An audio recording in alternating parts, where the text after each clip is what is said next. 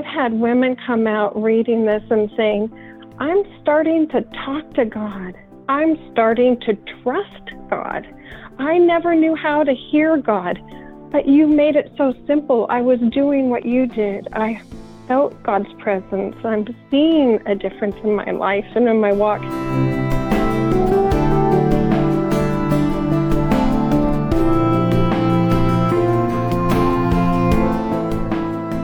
This is Charisma Connection. I'm Chris Johnson, and today Wendy Baisley Roache joins me. She is an author and speaker. She recently retired from a successful career as Vice President of Business Operations in the healthcare industry. Uh, Wendy has uh, written a book called Unbroken A True Story of Hope in Starting Over. And Wendy, I understand that you do have something to start over from. Could you tell us something about your story? Yes, thank you, Chris. So, "Unbroken" is a story about going from my world completely crashing down, losing uh, a, a husband, a marriage, children for a moment, a job, a community, everything uh, that life's about just came crashing down with one phone call. And so, Unbroken is a story not just about the horrific story that happened that took everything down, but I wrote Unbroken to tell what God can do in the midst of everything being swept away. God can rebuild, and He can rebuild bigger and better than we could ever imagine. Well, amen to that. And you are based in uh, California, and you've also had some training in lay counseling. I understand that this book is being used in uh, churches, in women's ministries, in women's shelters, and so forth, and it's getting uh, a lot of good feedback. Oh, thank you, Chris. Well, you know, the Lord had put it on my heart that I was to write this story and it's not a book that's like other books necessarily. Uh, it is a true story, and there's a lot of true stories out there. But the focus is not so much about me, I hope, as about what God can do.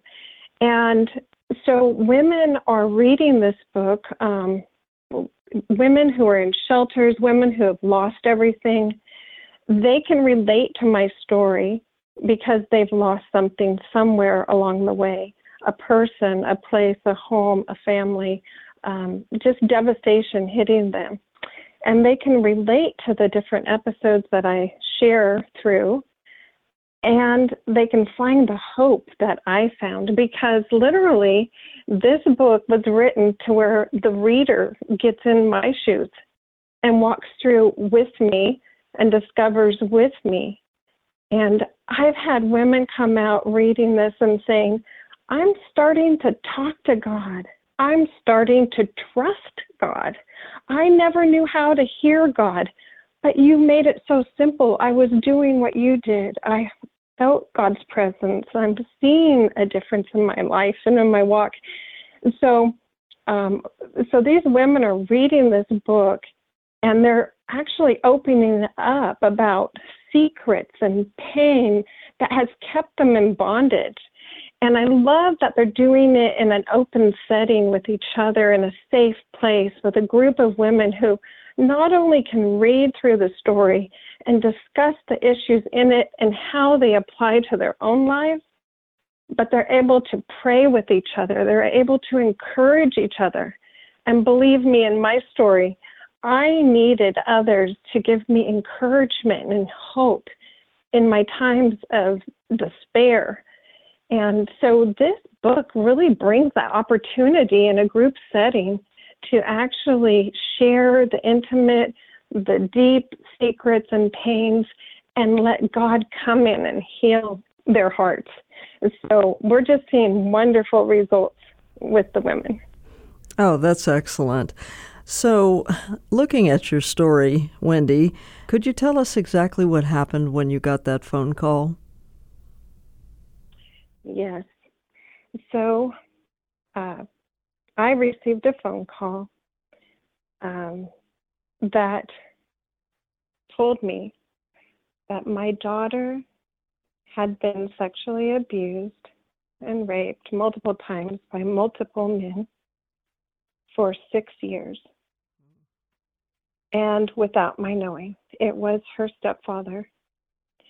And I also found out that she had been threatened that if she told that I would end my life. So let me back up for a moment and tell you something. I grew up in a home that went to church, and I grew up in a, a situation where I had a head knowledge of God, but I didn't have a heart knowledge of God. And when I was a teenager, I was raped and, and beaten by a music minister's son, and I swore I would never walk in a church again. And I didn't for 18 years. And no one could when blame this you. Phone call, oh, oh, yeah. Oh, I had reason, right? I had lots Yes. of reason to, to feel so strongly.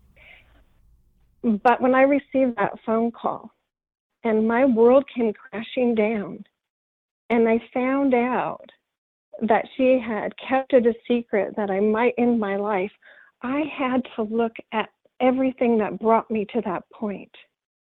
And what I looked back and saw was a scared, insecure, broken woman who was trying so hard to do life on her own and who didn't believe there was a God that loved her, who just had a head knowledge of a God up there that had a was an ogre and that was just waiting to slap me if I made a mistake. And all the things that went wrong, you know, was just I wasn't good enough. I didn't deserve good. And I went through a battle after battle. And this was a stepfather who had done this abuse, but you know, to me, he was Mr. Wonderful. Uh, my children's father had left when they were young, and I was a single mom, and Mr. Wonderful came along and treated me like a queen. And so I thought I had my world finally put in place. I finally had it right, only to find out that it was worse than I could ever imagine. Well, in that moment, when I got that phone call and went through this reflection, I immediately recalled just a few weeks earlier feeling like I was going so crazy because there'd been an unsettledness in me for for months, but I had no idea what was causing it. But at that moment, a few weeks earlier, I had screamed out at the top of my lungs, Help me, God. Because at that moment, I didn't think there was anything bigger than my problem except possibly God. And why did I scream out to Him when I felt like He really wasn't there? Well, it was my only hope. It was my last hope. And I can understand why my daughter thought I might end my life and be told that because I was so insecure and such a broken woman, always trying to put on a facade that everything was good.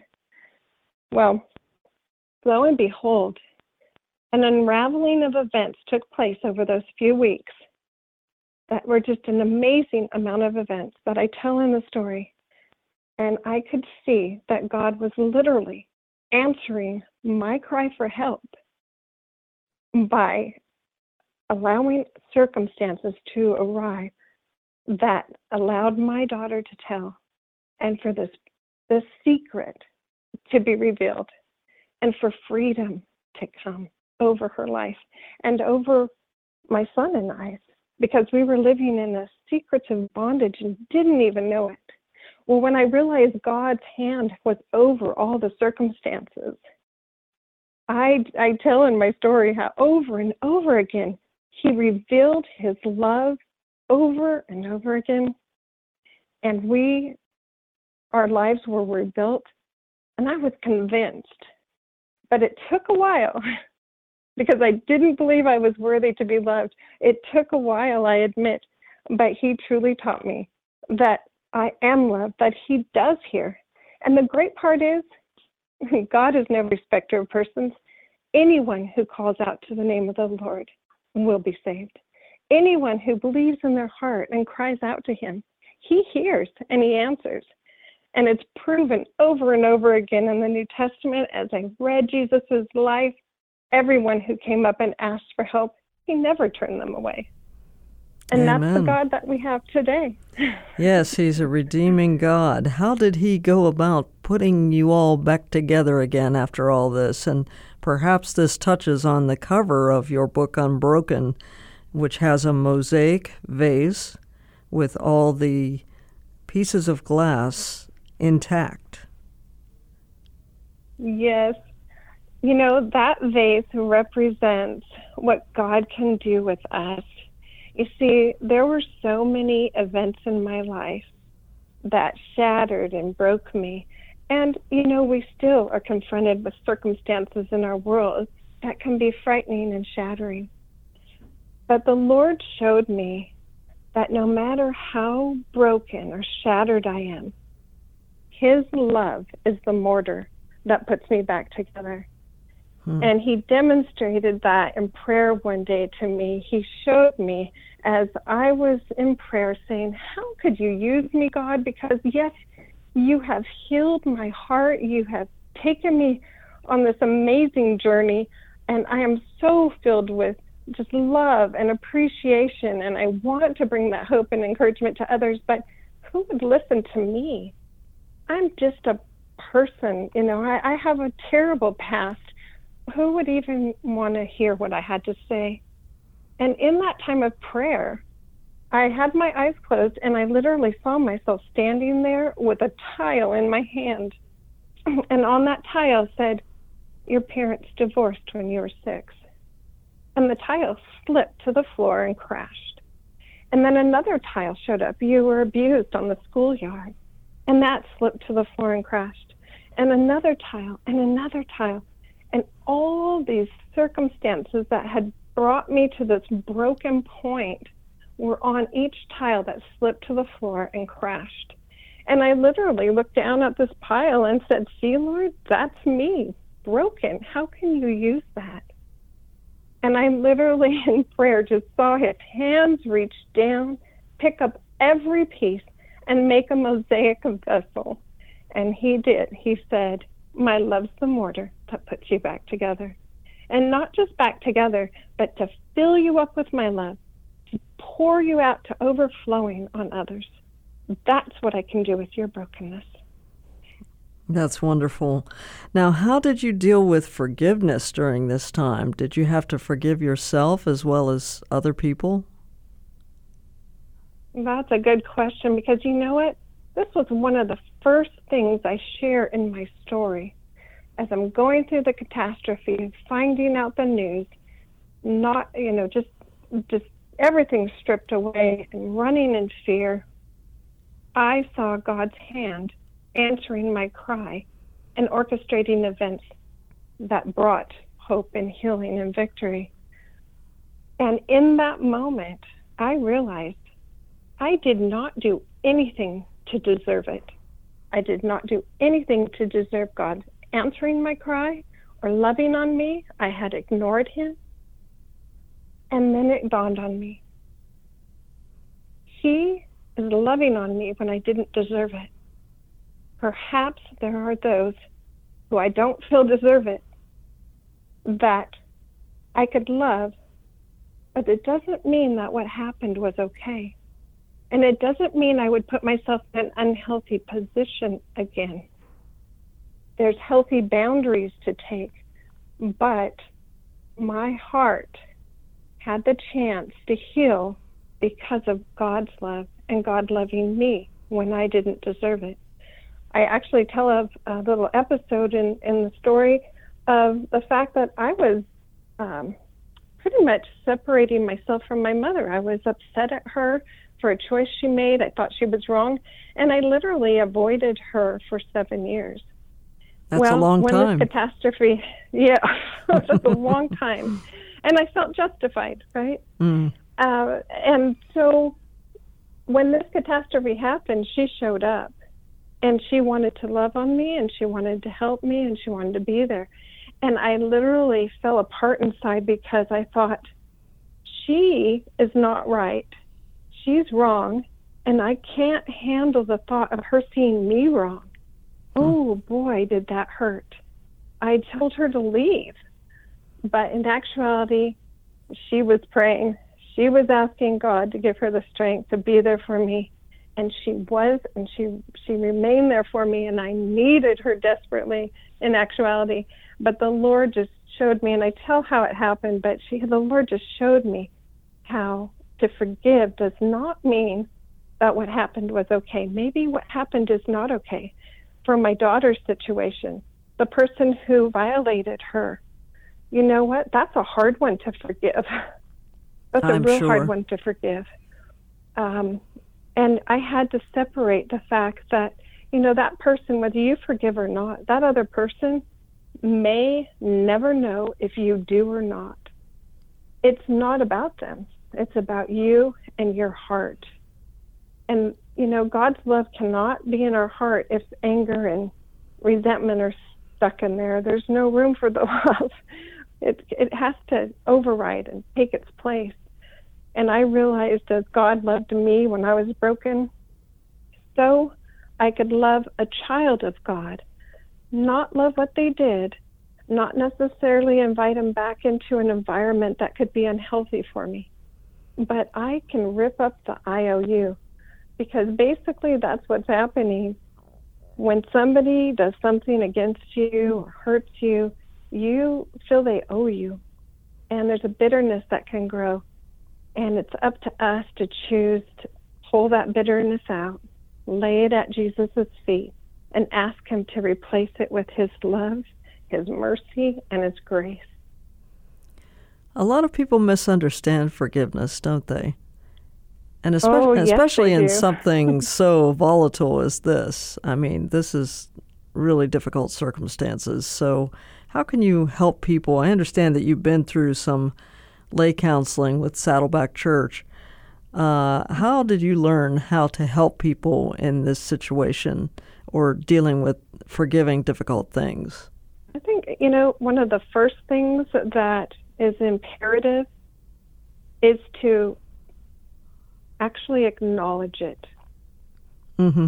I, f- I found um, that myself and others that I've talked to, we have a habit of stuffing the pain so far down um, and putting on a facade that all is okay that it doesn't have a chance to, to heal. And it's got roots and it will grow. You know, bitterness grows and it and it even shows up in our health and in and and in relationships. It shows up in so many places. So acknowledging that we all are broken and God is the un in our broken. He's the hope and the help. And by acknowledging that there's been painful things that have been done to you, done to those you love, there's been painful things you've done and you've said, when you realize how broken all of us are, you can start dealing with those broken issues. And so, you know, my book was written with, I put a lot of information that people have said, wow, it's raw and it's real. But I wanted people to identify with the fact that I understand where they're at because I've been there and I share those experiences and I share those feelings. People want to feel understood. And once they feel understood, it's easier for them to accept help. Um, many times we're so afraid of being judged that or condemned that we hide things inside and don't let them out so they can heal. Um, sexual abuse is one that has always been a secret. Nobody talks about it, and I'll tell you, as the person who is abused, unfortunately, most of the time, you feel like you're the one whose fault it is. You somehow instigated it, initiated it, participated, whether by force or not.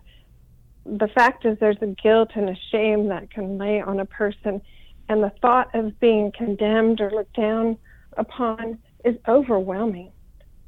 So when you get people that are broken into the same environment in a safe place, and you you can bring out the fact that yeah, we're broken, and here's what happened. How do we heal from it?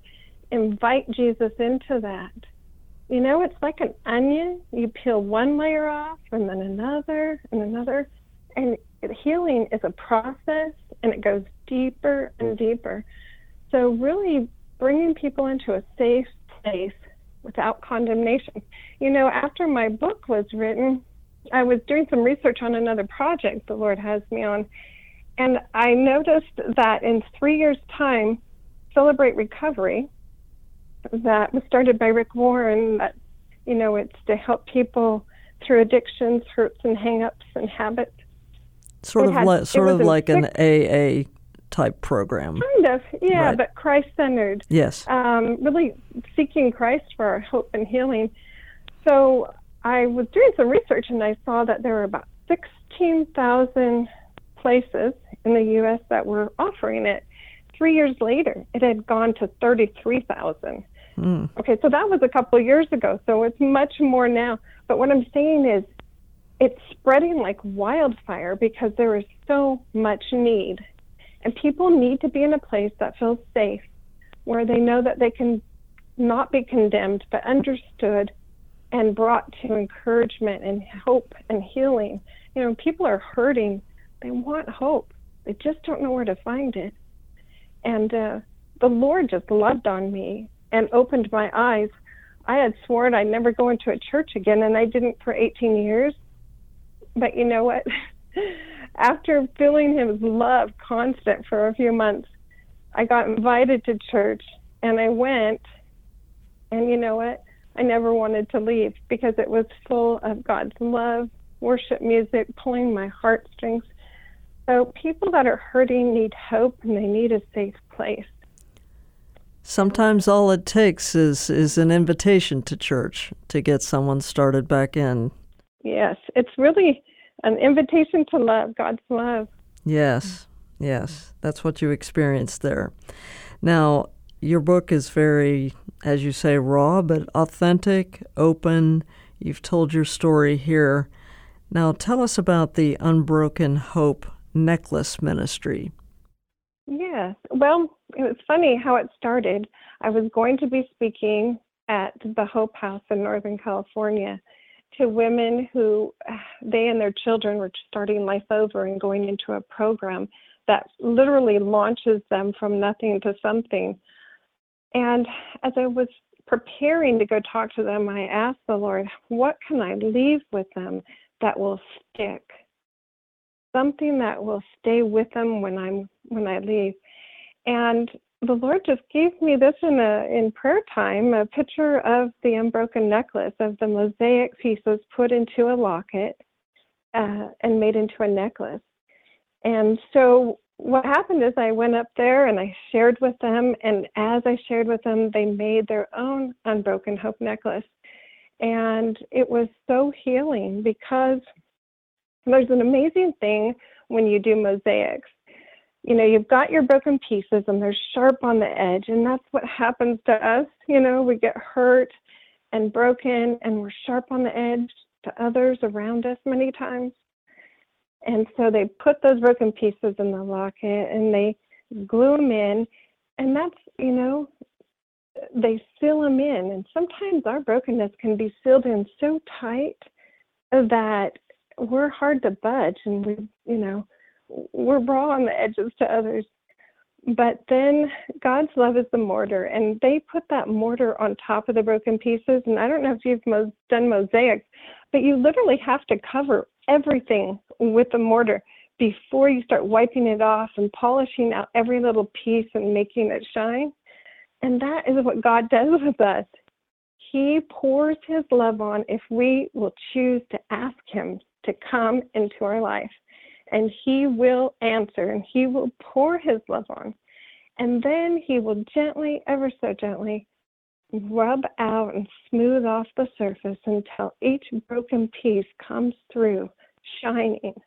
But the edges are no longer rough or sharp.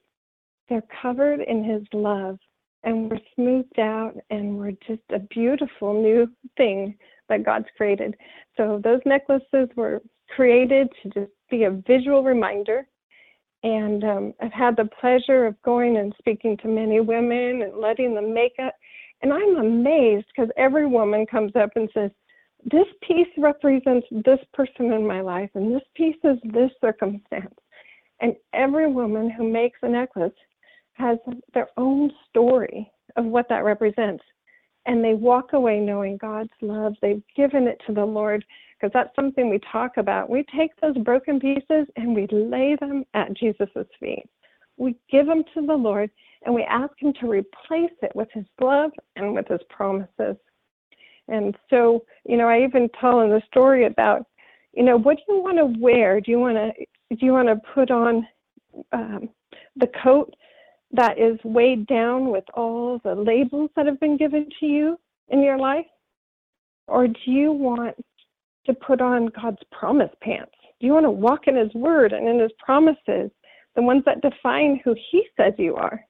I found myself many times saying, God, who am I to you? I know what that person just said I was, but who do you say I am? Um, and you know what? You can replace the lies of the enemy that want to kill, steal, and destroy you. You can replace them with God's word and promises and who He says you are and why He died on the cross for you. So it's a great, yes. it's a great experience. well, praise the Lord for that. I mean, He does make all things new. So, would you mind closing us out in prayer? I'm sure there's some of our listeners who've been through some of the same type of things that you've been through. Would you mind praying for them? Yes, I'd be happy to. Dear Father God, we come to you in Jesus' name. Lord God, I'm reminded of the little note that I wrote after all my world was shaken that said, All I want in life is a cup of coffee with a sight of job and a little house for dessert. Well, Lord, I know that there are listeners out there who have lost, who are in pain, who have been brutalized by life's events and feel shattered. And I ask that you would come now and pour your love over them, that you would encapsulate every circumstance, relationship, everything, Lord, that is not of you. Would you cover it with you and with your love? Father God, you are a God of love. You are compassionate. Your love is unfailing. Lord God, we have learned on earth that trusting is dangerous. But Lord, you have showed us that we can trust in you because, Lord, you have shown over and over again that you are trustworthy. You are the one who meets our needs. So I ask every listener, every broken heart, and every wounded knee, Lord, that you would mend that you would pour over them, that you would open their eyes to see who you are, that you are their provider, that you are their protector, that you are fighting for them. Lord, I pray that you would stir their hearts to seek you. You said that if we seek you, we will find you when we seek you with all our heart. So, God, bless these listeners now, that you would even stir their hearts and open their eyes to see you, open their ears to hear the truth. Father God, the enemy comes to kill, steal, and destroy hope and life, but you came that we could have life abundant and have it to the full. So I ask that you would fill every listener's life with hope, with your love, with your undying, gracious, faithful mercy and grace. Lord, let them see your word in your in the Bible. Let them see and hear your words of promise to their own hearts, to their own stories. And I pray that freedom would fall upon the hearts and lives of these listeners. Give them freedom in you, Lord. You said that the truth sets us free, and your truth is good. All good things come from you, Lord. Thank you praise you. We put our brokenness before you. We ask that you replace it with your love, with your promises and your words and your goodness. And we thank you for the Holy Spirit who will guide and direct us all the days of our life. We graciously praise you and thank you in Jesus' holy name. Amen. And I say amen to that beautiful prayer, Wendy. And we want to point people to your website for more information about you and about the book. So that would be unbrokenhope.com, correct? Yes. Okay, excellent. Wendy Baisley Roache, thank you very much for joining us here today on Charisma Connection. Thank you so much for having me. It was a, truly a pleasure. God bless you. Thank you, and you too. And the book is called Unbroken A True Story of Hope and Starting Over. Once again, the website unbrokenhope.com. I'm Chris Johnson. Thanks for joining us for this visit with Wendy Baisley Roache here on Charisma Connection. This has been a production of the Charisma Podcast Network. Steve and Joy Strang are the founders and owners of CPN. Dr. Steve Greene is the executive producer of the Charisma Podcast Network.